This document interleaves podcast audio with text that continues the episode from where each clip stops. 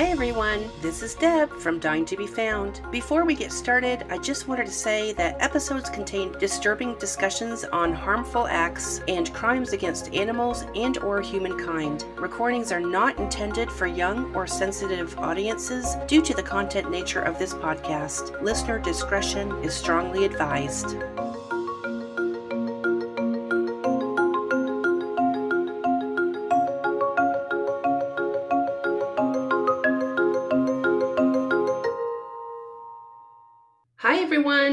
Deb, your host of Dying to Be Found True Crime Podcast. As always, thanks so much for choosing us as your go to podcast today. It's definitely going to be an interesting case, and Shelby is back to help me out today.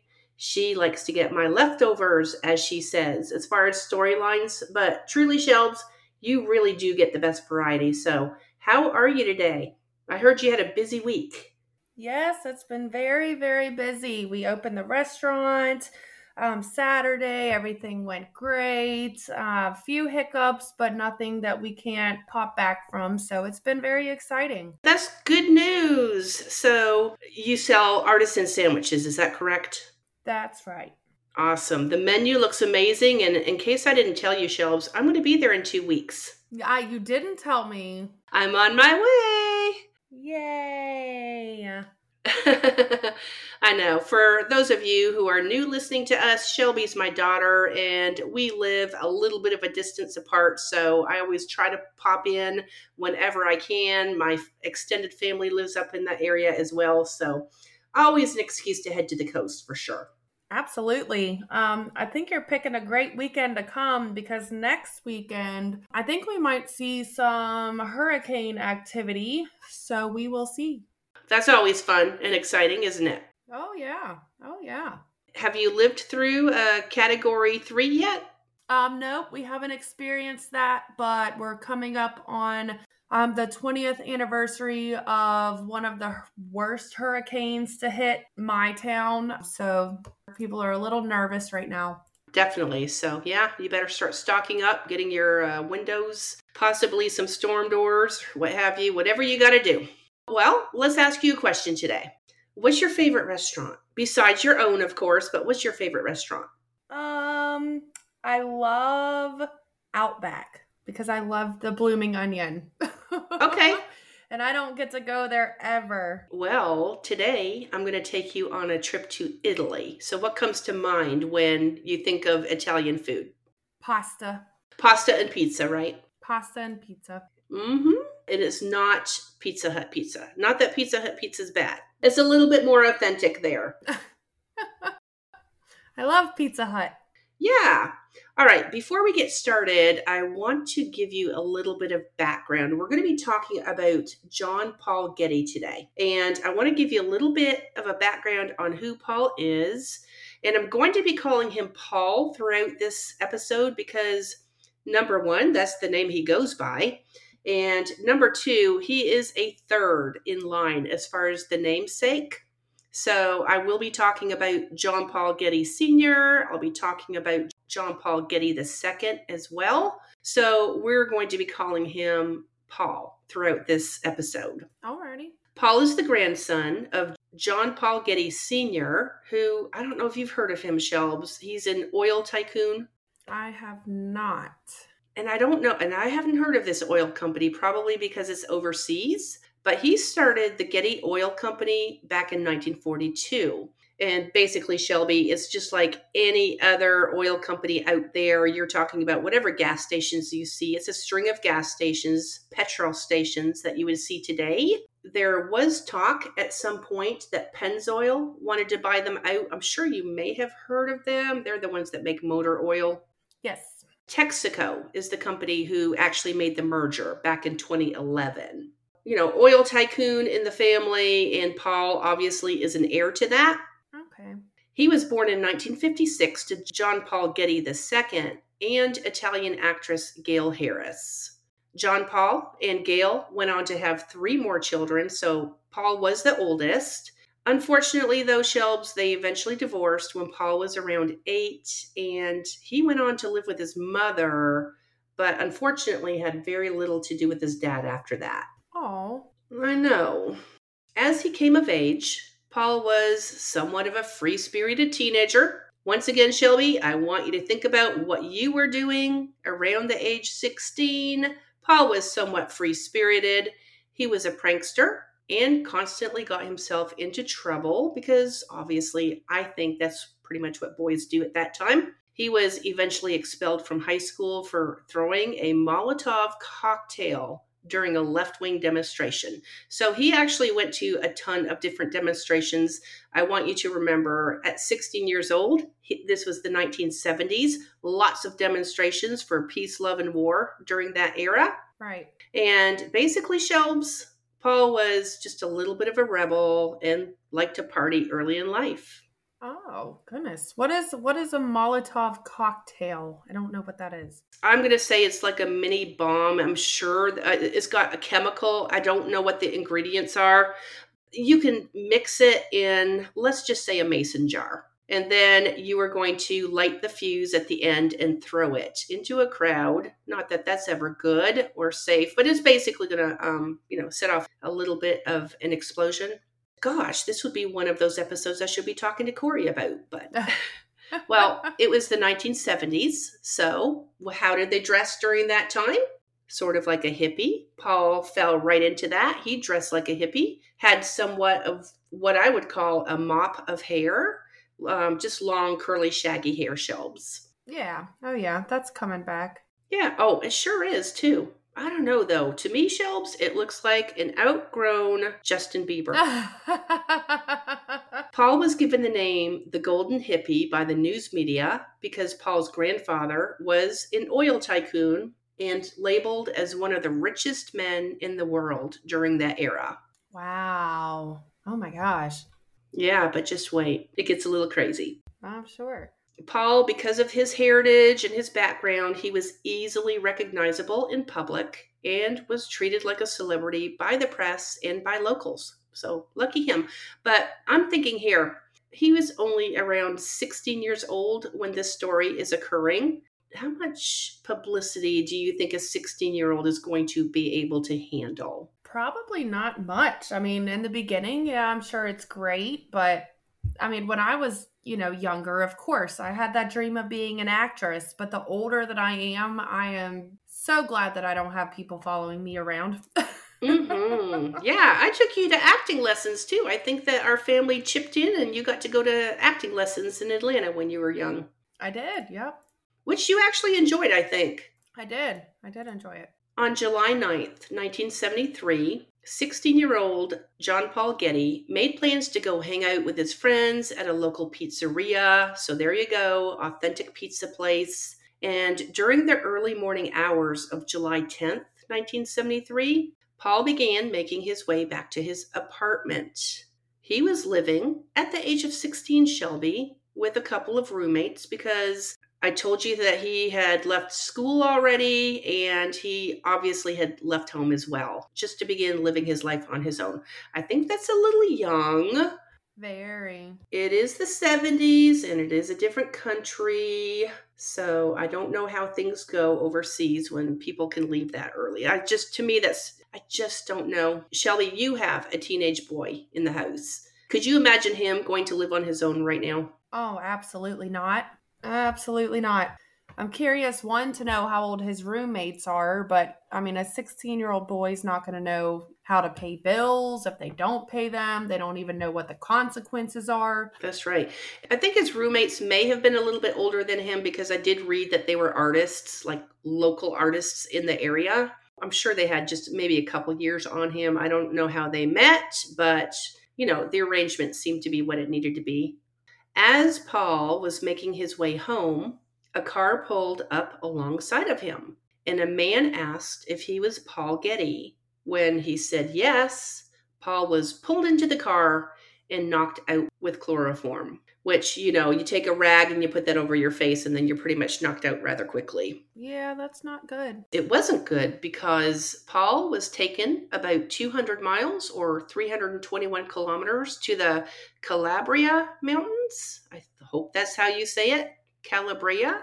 And that was at the very southern tip of italy.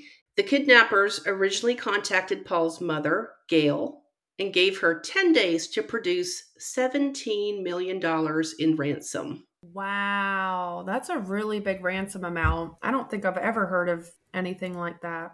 Mm-mm. And interestingly enough, I when I was putting this together, I kind of had to say to myself, why 17 million? That is a very distinct number there. I mean, don't people usually ask for increments of fives or tens, but 17? Yeah, I was going to say round up. Exactly. They obviously knew who this family was and told Gail that Getty Sr. was the one who had all the money. That would be her ex father in law and Paul's grandfather. Okay. Yeah, so he's the oil tycoon, and the kidnappers basically told Gail she needed to ask him for the ransom money. Now, given that Paul was an heir to the Getty Oil Company, the kidnappers made an assumption that Gail, Paul's mother, had easy access to the family fortune, but they were mistaken. Gail was told not to go to the police or the newspapers about this, and I'm pretty sure she told the kidnappers she did not have access to $17 million. So, of course, who is she going to go speak to? She's definitely going to get in contact with her ex father in law. During these 10 days, while she is trying to figure out what to do, Paul had written a letter that was sent to Gail reading, quote, Dear Mummy, since Monday, I have fallen into the hands of kidnappers. Don't let me be killed. If you delay, it's very dangerous for me. I love you, Paul. Unquote. I could not imagine, could not imagine getting a letter like that. And clearly, Gail needed some help here, but she knew she could, couldn't go to the police, and that just meant that she had to go to her ex father in law. But let me just tell you, John Paul Getty Sr., the oil tycoon, did not come to Paul's rescue right away. Shelby, it's my understanding that he originally believed this whole thing was a hoax. I think it may have had to do with possibly Paul's free spirit. I mean, I could totally see that. You know, again, he's 16, living on his own probably doesn't have that much money, maybe has a trust fund, but he probably can't touch that money until a certain age, I would think. So I could, I, I understand that. Hmm. Well, Getty Sr. did not believe he was kidnapped and flat out refused to pay $17 million ransom. And Shelby, I'm here to say I love you dearly, but I think if all I could gather up as far as a ransom for you if I got that call. Maximum amount on the ATM withdrawal. How much is that? Four hundred dollars a day? Uh, it might be five hundred. well, needless to say, I'd negotiate for you. I can give you five hundred dollars a day for the next twenty years. Another reason, Shelby, that the family may have believed that the kidnapping was a hoax was because during this time, a lot of other big name kidnappings were taking place. Aunt Beth and I did an episode way back in May, and I think it was episode 63, which is about an heiress who was also kidnapped, and that would be Patty Hearst. I listened to that one. Oh, you did? Good. Okay. So you know that's where Stockholm Syndrome comes from, or at least the term. Stockholm Syndrome comes from. Right. Well, buckle up because we are about to get into a wild ride here because Gail is not really on great terms with Paul's father. That would be John Paul Getty II. She's not on good terms with him. Obviously, that's her ex husband. In fact, he was living in England and was on again, off again, unfortunately, Shelby, with drugs. According to Vanity Fair magazine, John Paul II was emotionally unstable and he could not handle the news that his son had just been kidnapped. It was Gail who had to console him over the phone. So he was no help at all, and Gail went to the next person she could think of, which is John Paul Getty Sr., that's Paul's grandfather. Because Shelby, he is one of the richest men in the world, and the kidnappers told her that that's who she should go to in the first place. It didn't matter, though, that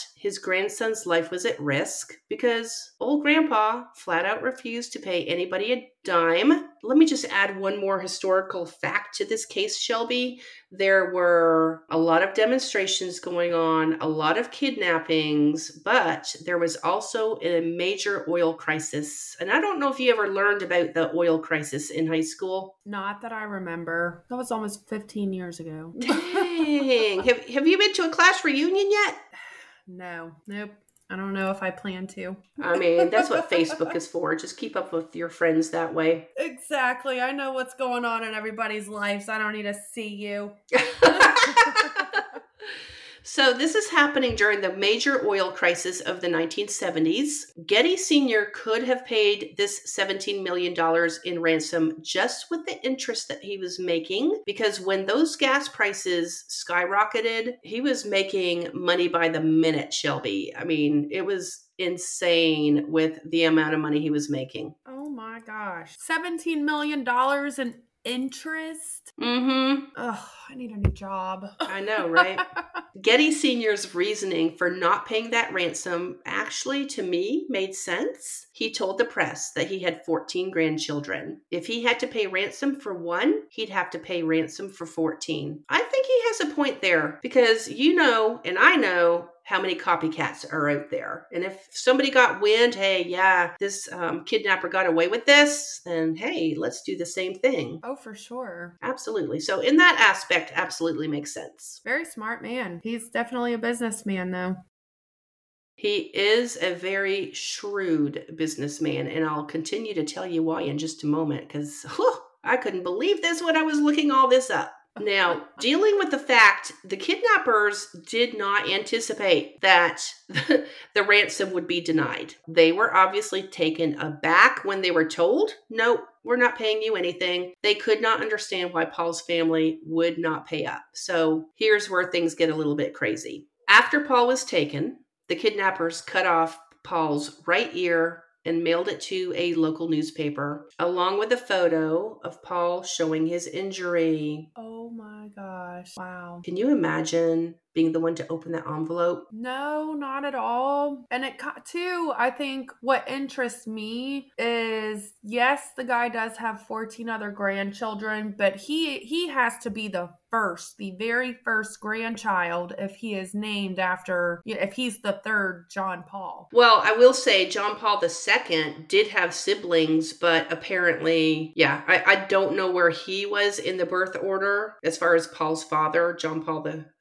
But yeah, you're right. I mean, he was the oldest of his four siblings, but of the 14, not really sure where he is in the mix. But yeah, he was the first one to name Paul a third. So, well, negotiations went on for about five months. John Paul Sr. negotiated terms with the kidnappers, and they actually reached an agreement for $2.2 million instead of that 17 million that I had mentioned. But there was a catch because I told you he's a shrewd businessman. I'm curious to know what it was. According to People magazine, the only thing that saved Paul in this ordeal was that a tax loophole was available that Getty Sr. discovered where he could write off a portion of this ransom money. Wow. Shelby, you do accounting. Did you know that? No, I did not know that. Neither did I, but Getty found a way so he can write off a little bit of the ransom. He was eventually willing to pay to get his grandson back, but Shelby, let's not stop here. He had additional stipulations. Of course he did. Mm-hmm. The portion that Getty could not write off on his taxes paid out to the kidnappers was issued as a loan to John Paul Getty II. That would be Paul's father. What? yep. Oh, Oh, wow. He was required to pay Getty Sr. back at 4% interest. Oh my God. Can you imagine dealing with somebody of this personality type? Like, come on now. That's crazy. That would be, I don't even want to say it. Never mind. okay. So I believe Getty Sr. had a very tumultuous relationship with his own father. I'm just trying to understand his personality here because he didn't get along with his own father. His dad thought that he would ruin his own family business earlier in life. And I believe that uh, the tensions between Getty Sr. and his own father were so bad that his dad only left him a certain amount uh, in the will for whatever business he had as well, but pretty much told Getty Sr. that he was going to, he would ruin the business. And honestly, going forward, Getty Sr. was going to prove his dad wrong. And boy, did he, though. Yeah. So that's kind of that relationship starting off and who, who we're dealing with as far as Getty Sr. But imagine what the kidnappers were thinking when Getty Sr. initially refuses to pay for his own grandson's ransom. And that makes sense because I forgot that you said that John Paul II, I forgot that you had said that, you know, he was using drugs and whatnot. So, I mean, the grandfather has every right to kind of like question everything. Maybe it's not the grandson he's questioning, maybe it's the son, mm-hmm. which is mm-hmm. why he wants, you know, that money to be paid back. Yeah, and that's understandable. He's probably thinking, well, why why are they coming to me? They should be coming to Paul's father, not his grandfather. Let me just add a few more things about Senior's personality here. He didn't have a great relationship with any of his children. He did write John Paul II off as a drug addict and pretty much disowned him, but he changed his will numerous times throughout his life. He'd take his children in and out, whatever mood he was in. He would just change his will, and sometimes the kids were in it, sometimes they weren't.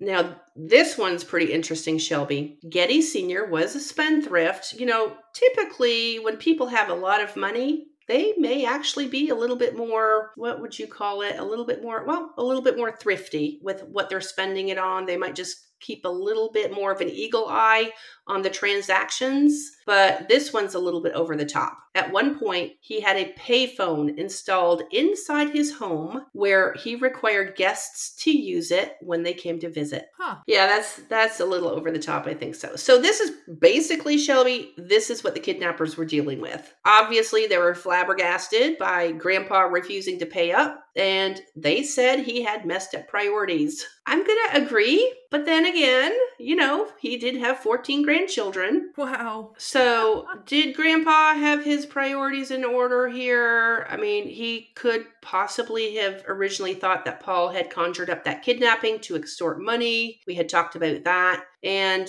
to me, Shelby, there is a lot more going on behind the scenes. Like you said, he went on to blame Paul for being stupid enough for getting kidnapped in the first place. I mean, okay, I I spent a little bit of time on this and I am still like I couldn't deal with that personality. What could he have done to prevent that? Exactly. So, this is where I'm beginning to think that Getty Sr. is either a little bit senile or he's just a bully. And I would lean more towards being a bully just because he didn't have any good relationships with his own father or his children. Yeah. Truly, I could come up with stronger words here, but bully is what I'm going to go with because we don't say strong words here on Dying to Be Found.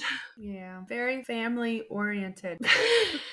yes, family friendly. Ish. Family friendly ish. That's a good one. The kidnappers began feeling a little bit sorry for Paul, which I can get it. I mean, you know, they're trying to make this transaction as quickly as possible, but things are being drawn out month after month at this point. I really do believe the family dynamics had a lot to do with why Paul had dropped out of school. He may have had high expectations from his family, not to mention, obviously, a lot of accusations. So for me, I'm kind of feeling sorry for Paul too, because he is definitely living in a toxic environment.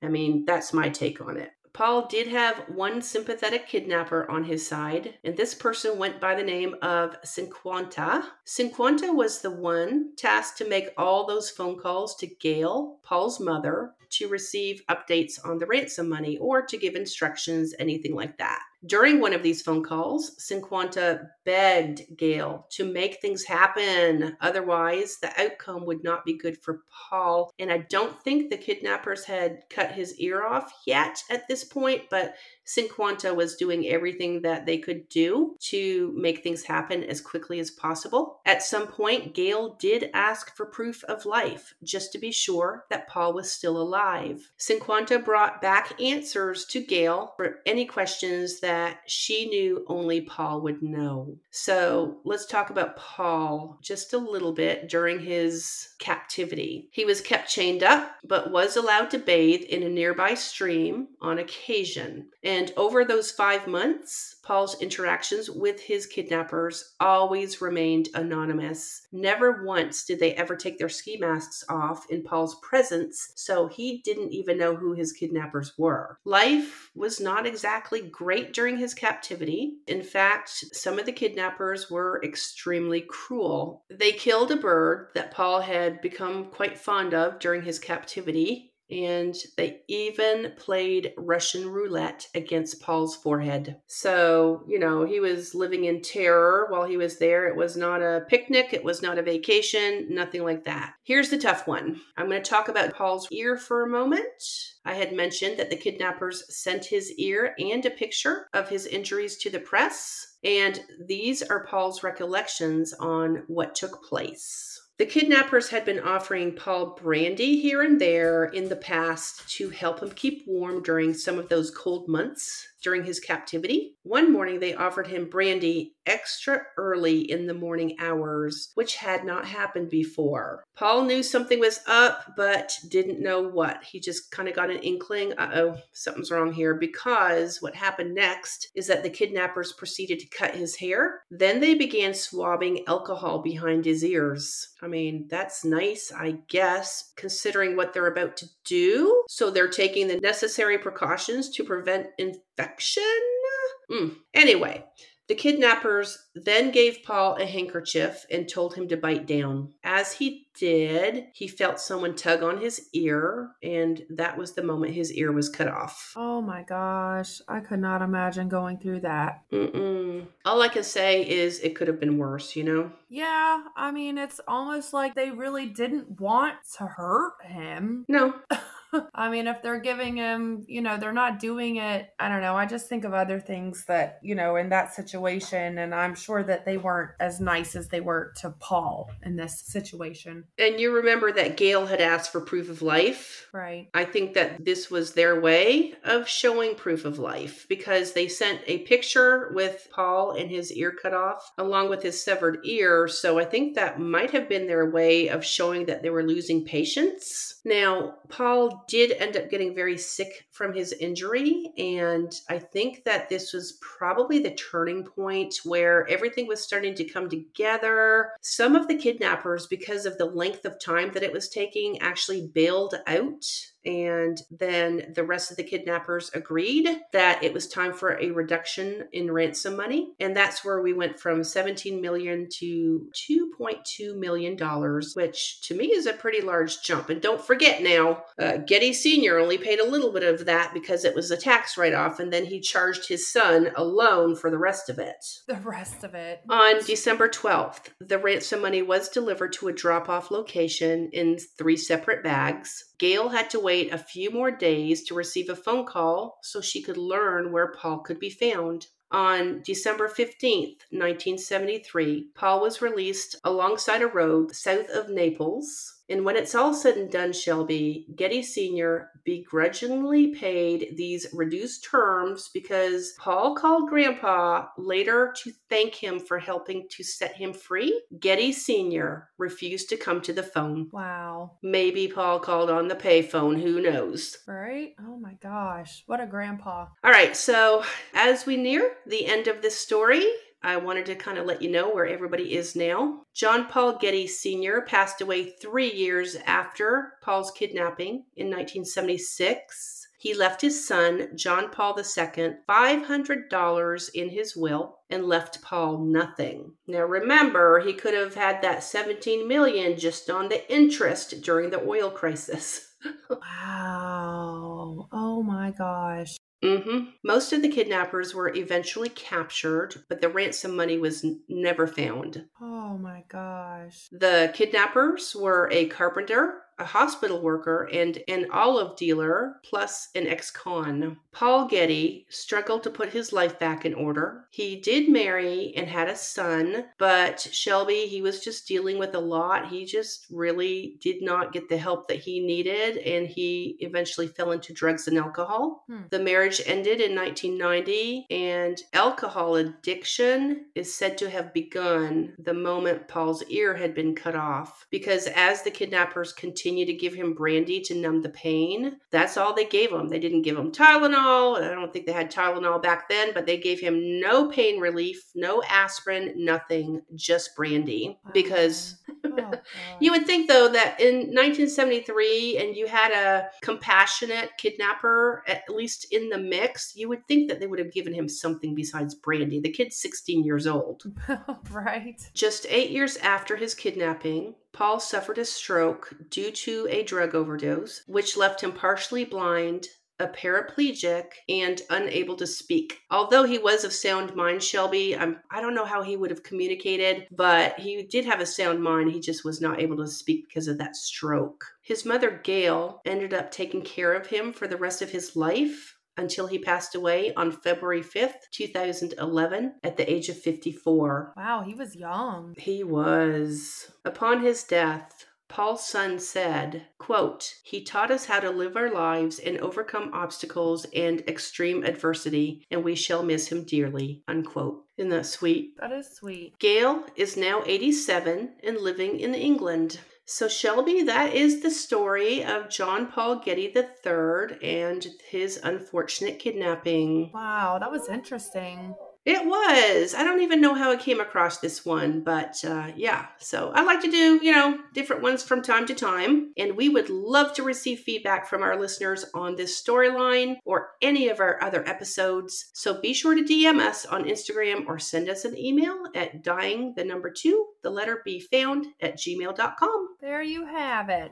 Do we have a teachable moment for today? We do, Shelby. I originally thought when I was making this teachable moment today, I was thinking about safety in numbers and how Paul had left the pizzeria walking alone in the very early morning hours. That's never a safe thing to do. We know we should never be walking home alone at night. But the more I researched this case, the more I found that we really need to be talking about family dynamics here. Clearly, Paul had a great relationship with his mother the entire way through and all the way to the end. And that's commendable because it does not sound like Gail made any complaints the whole way. She loved her son, her son loved her, and that's amazing. But there are a lot of undercurrents happening in this situation. And I think that Paul was placed on a very high level maybe a high pedestal with family members. And I am just going to say he had to feel a lot of pressure on being somebody that he really was not.